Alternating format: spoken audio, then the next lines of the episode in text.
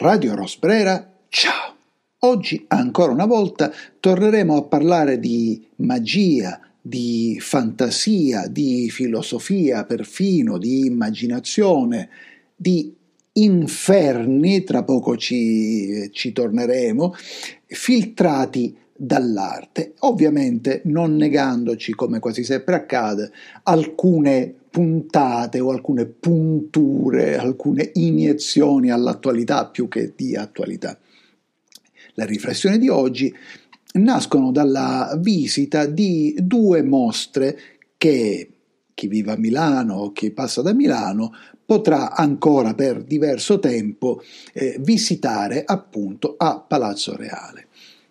La prima, sulla quale mi, mi interessa attardarmi, è quella dedicata a Max Ernst. Max Ernst è, uno dei padri e degli autori più rappresentativi del surrealismo o degli autori che all'interno del surrealismo sono tradizionalmente considerati più rappresentativi,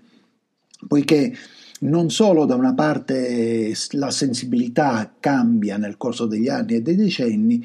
ma alla fine non voglio dire che alcune posizioni si ribaltano, però l'essere stato i primi, tra i primi, l'essere stato il primo a percorrere determinati cammini, sì, sul momento ti fa, Savasandire, acquisire un'importanza diversa, però poi alla fine forse la storia dell'arte, come la storia del cinema, come quella della letteratura, eccetera, andrebbero viste anche al di là, per così dire, della cronologia mostra di Max Ernst molto interessante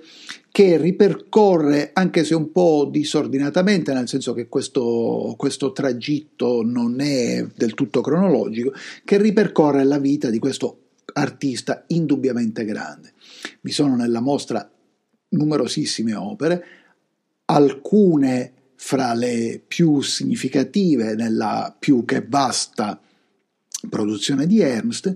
e però una, una, riflessione che mi veniva, la prima in realtà riflessione che mi veniva, mm, pur percorrendo a tratti rapido e ammaliato le sale di questo primo piano del, del Palazzo Reale, era la seguente. Eh, in passato, visitando o leggendo, visitando altre mostre o leggendo di altre mostre, eh, per esempio una mostra di Delvaux nel quale, nel, nella quale Paul Delvaux, le opere di Paul Delvaux venivano associate ad altre di De Chirico, di Magritte, di Spillert, eccetera. E mi veniva, da, mi veniva da dire che queste erano delle operazioni forse un po' facili, forse, forse fino anche un po' codarde, perché chi realizzava, chi ideava, chi pensava alla mostra aveva quasi paura a investire su un unico autore e quindi lo circondava di altri autori, creava intorno a lui un ambiente protetto per vendere più biglietti, insomma riducendo il ragionamento all'osso. Mm, in realtà mm, credo che essenzialmente ci fosse questo alla base di quei ragionamenti o dell'ideazione di quelle mostre, di tante mostre che, che ho visitato, che abbiamo visitato nel corso degli anni, però, visitando questa esposizione delle opere di Ernst, ripeto, molto completa, che ben tratteggiava le diverse stagioni della sua, della sua vita e della sua produzione artistica, ecco, visitando questa mostra, il fatto che ci fosse praticamente solo Max Ernst, quasi la, non dico che la svuotava di significato, ma la impoveriva. E tra l'altro ha diverso titolo. Eh, Max Ernst ha avuto una vita sentimentale molto travagliata, eh, volte, nel corso della quale più volte si è accompagnato ad artiste, Leonora, Leonora Carrington o Dorothea Tanning su tutte, eppure di queste due donne c'era veramente poco e della Carrington c'era addirittura perfino poca traccia fotografica. E, e tra l'altro, insomma, per quanto fugacemente Ernst era stato ehm, sposato pure con la, mecena, con la, mecenate Peggy Guggenheim, che disordinatamente si era più o meno passata gran parte del gruppo surrealista. Ecco, di, questa, di tutto questo anche intercambio sentimentale, culturale, artistico, ideologico, quasi non verrà traccia nella mostra, come non verrà traccia di non dico, no, non dico, tanto dell'universo surrealista nel senso macroscopico, quasi cosmico della parola, poiché veramente la galassia surrealista è gigantesca, però vi sono nell'ambito del surrealismo alcuni autori, Svanberg, Palen, per esempio, che si possono ascrivere, per così dire, alla linea evolutiva di Max Ernst e, e dunque nel corso della mostra intessere queste relazioni, di questi intercambi, raccontarli, ritesserli appunto, sarebbe stato senza dubbio interessante e nulla avrebbe tolto alla, alla completezza della mostra. È inutile insomma riempire la sala con, con schizzi e appunti interessantissimi, se non riesce a inquadrare questa persona, questo artista, nel contesto che sta vivendo. Ecco, invece, un contesto era inquadrato più che bene nella seconda mostra di cui parlerò, benché il titolo traesse in inganno. È, credo, la mostra principale in questo momento a, a Palazzo Reale e si intitola Bosch e l'altro rinascimento. Come mi diceva mio cugino prima che il giorno prima che andasse a visitare la mostra, il titolo dà un po' l'aria di una fregatura. Ed è vero, è un titolo scioccamente generico, ora ci arriveremo. E quasi quasi nel rimanere affascin- affascinato da ciò che vedi all'ingresso della mostra, eh, cominci a ritenere che appunto che mio cugino potesse avere ragione, comincia, ho cominciato a ritenere che mio cugino potesse avere ragione perché c'è questa prima sala sconvolgente, spaziale, ammaliante, incantevole, eh, che racchiude tre opere di Bosch che, piene di dettagli insomma, sui quali non mi attardo perché veramente per chi ha occasione di visitarle è un piacere concentrarsi sugli infiniti dettagli, le infinite creature, i mostri, i, dettagli, i giochi di luce, ehm, gli eventi che si svolgono sullo sfondo, le illusioni di campagne che sembrano mare e viceversa. Le, le torri mistiche che, che nel, nelle quali si, ra, si racchiudono cieli misteriosi, Dunque, prima sala veramente della quale si rimane a lungo, rapiti, non volendosi perdere neanche un mostriciattolo di questi trittici o anche del San Giovanni, e poi una seconda sala dove sì vi sono dei quadri molto interessanti, eh, uno di, eh, soprattutto soprattutto di Jan Wellens de Koch, e però dove ci sono anche delle amenità all'arazzo, delle sculture lignee, per cui tu dici ma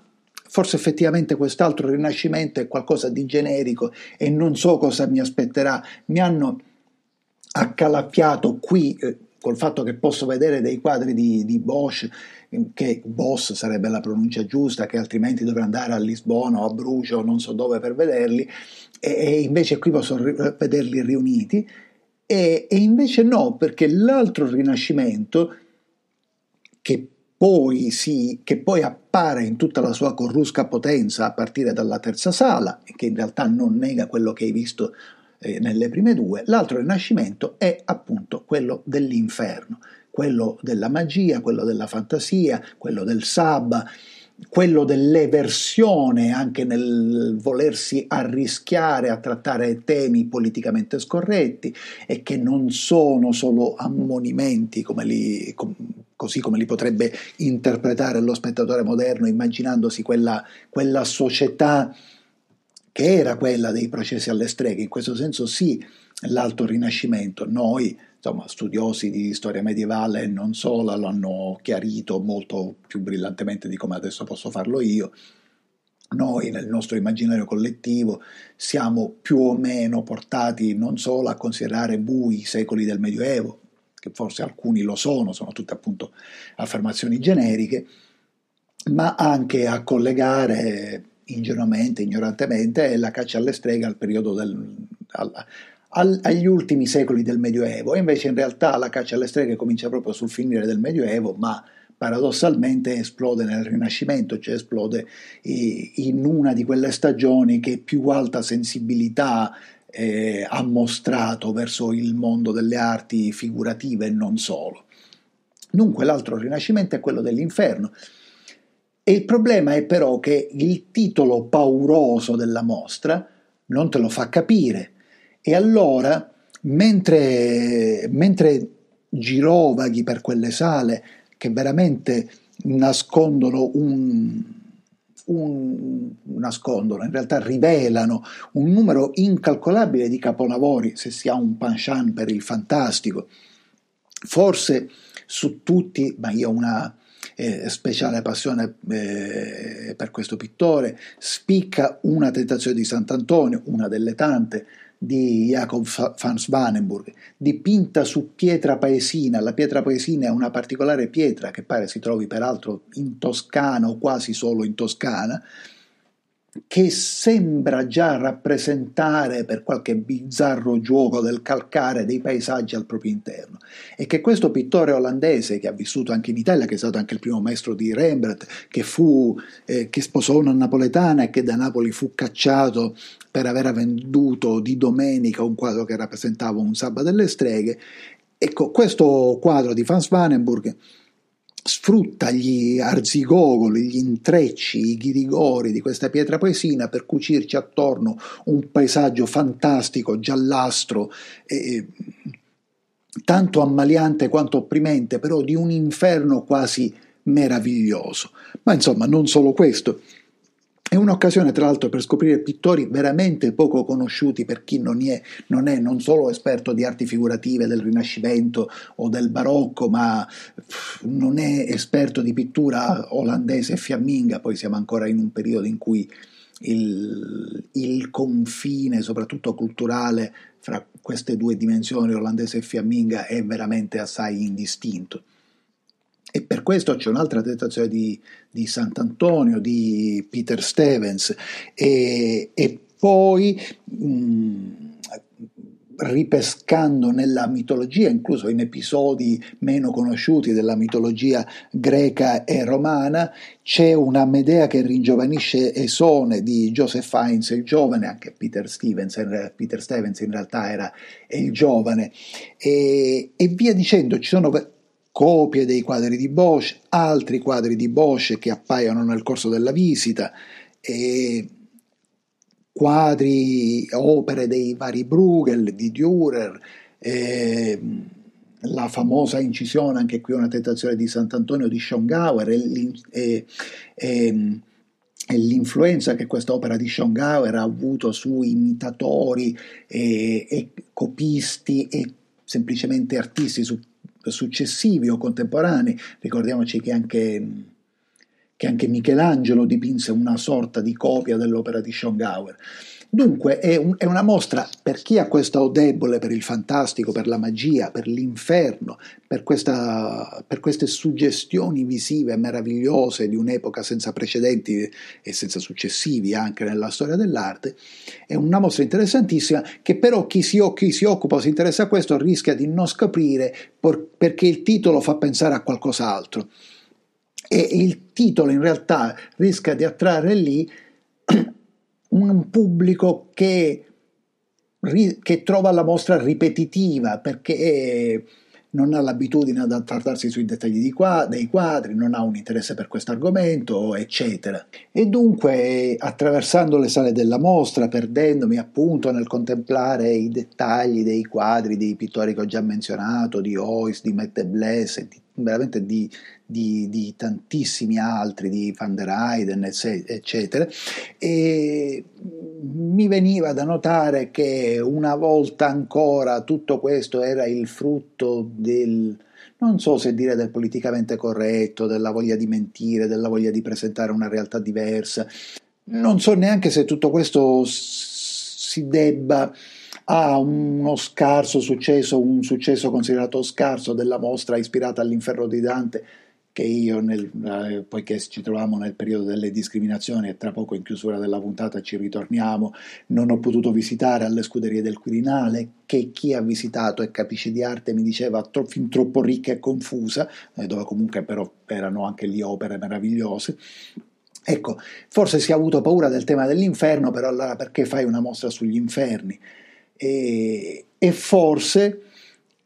in quella vecchia mostra del, di, dell'anno scorso, come in questa, si ha paura, probabilmente chi, la, chi, ordisce queste mostre non ci pensa neanche, ha, si ha paura di affrontare il vero inferno. Il vero inferno è la nostra società, è la nostra società basata su menzogne, la nostra società che, sì, senza violenza, ancora, tempo al tempo, e presenta già una realtà inquisitoriale e dunque richiamando quasi inevitabilmente l'attualità e quella attualità a cui facevo riferimento eh, poco fa, volevo at- mm, dedicarmi a due piccole notizie. La prima, sono apparse su diversi eh, organi di informazione. La prima, il titolo della prima lo leggo dalla, dal sito internet della Nazione. Lucca, arriva il primo ambulatorio Novax, esplode la polemica la, questo ambulatorio sarebbe, leggo fra virgolette, dedicato a chi ha avuto una reazione avversa al vaccino. Ma consiglieri, Sava Sandire del Partito Democratico, si oppongono a tutto ciò e addirittura dicono riteniamo necessaria una presa di posizione forte e di distanza dal sindaco. Quindi il fanatismo nega che ci possano essere state reazioni avverse al vaccino e il fatto che si vogliano proteggere, salvare, curare persone che dal vaccino hanno avuto effetti collaterali viene vissuto come un atto eversivo, mentre invece è un atto empatico, è un atto, di, è un atto da medico, direi semplicemente. E ancora di più, eh, vorrei dedicare due paraline a una signora della quale non si può, una vecchia signora, un'anziana signora, della quale pare non si possa più parlare in Italia. Mesi fa, forse anni fa, non me lo ricordo, avevo fatto fuggevolmente riferimento alla senatrice Liliana Segre e, e, la nostra augusta direttrice mi aveva detto beh però fare passare la Segre come vecchietta in, in cerca di compagnia forse esagerato e io non so, chiaramente non potrei sbilanciarmi su giudizi di questo genere, tra l'altro non troverei neanche interessante sbilanciarmi su giudizi di questo genere. Qualche giorno fa, tuttavia, è uscita una notizia, poi smentita, eh, secondo la quale eh, la senatrice Segre avrebbe detto che vi sono delle discriminazioni giuste e che i Novax andavano discriminati la, la, la, notizia è stata smentita e come dire, non, non, non mettiamo in dubbio questa smentita. Tuttavia va detto che sebbene i toni fossero veramente eccessivi di questa falsa notizia, la falsa notizia aveva una sua credibilità, perché in realtà la signora su queste cose non è mai stata molto tenera, anzi è stata decisamente estremista. Tant'è vero che questo sì, esiste una dichiarazione ufficiale della senatrice che dice sul reintegro dei medici Novax sarei stata molto più severa, a parte che è da vedere se, se, quando e come saranno eh, reintegrati. Tutto questo, peraltro, prima di annunciare che si avvia alla quinta dose, forse è l'unica in Italia che si avvia alla quinta dose, ma lì veramente poi non sappiamo che, che cos'è la fake news. Detto questo, però, tu, mh, mm, la conclusione, il richiamo all'attualità, che poi forse può essere anche criticabile, ma per me è, ripeto, inevitabile, mh, ehm, lo si deve al fatto che veramente l'inferno, certo ancora non con le fiamme de, dei quadri di, di, di Bosch o di Van Svanenburg, però l'inferno è veramente a portata di mano, è veramente alle porte forse è già veramente dentro alcuni di noi. C'è una realtà in noi, intorno a noi, in questa società, una realtà inquisitoriale che addirittura teme il fatto che appunto alcuni, una serie di vaccinati cominci a dire eh beh però sì in quel momento la malattia sembrava grave eccetera ma nega gli errori compiuti ormai innegabili eh, nega gli errori compiuti arrivando addirittura a teorizzare la punizione di chi vuole aiutare qualcun altro, arrivando addirittura a teorizzare il castigo per una cosa per la quale forse, bisogna, forse è un eufemismo, bisognerebbe ricevere lodi e premi. Radio Rosbrera. Ciao.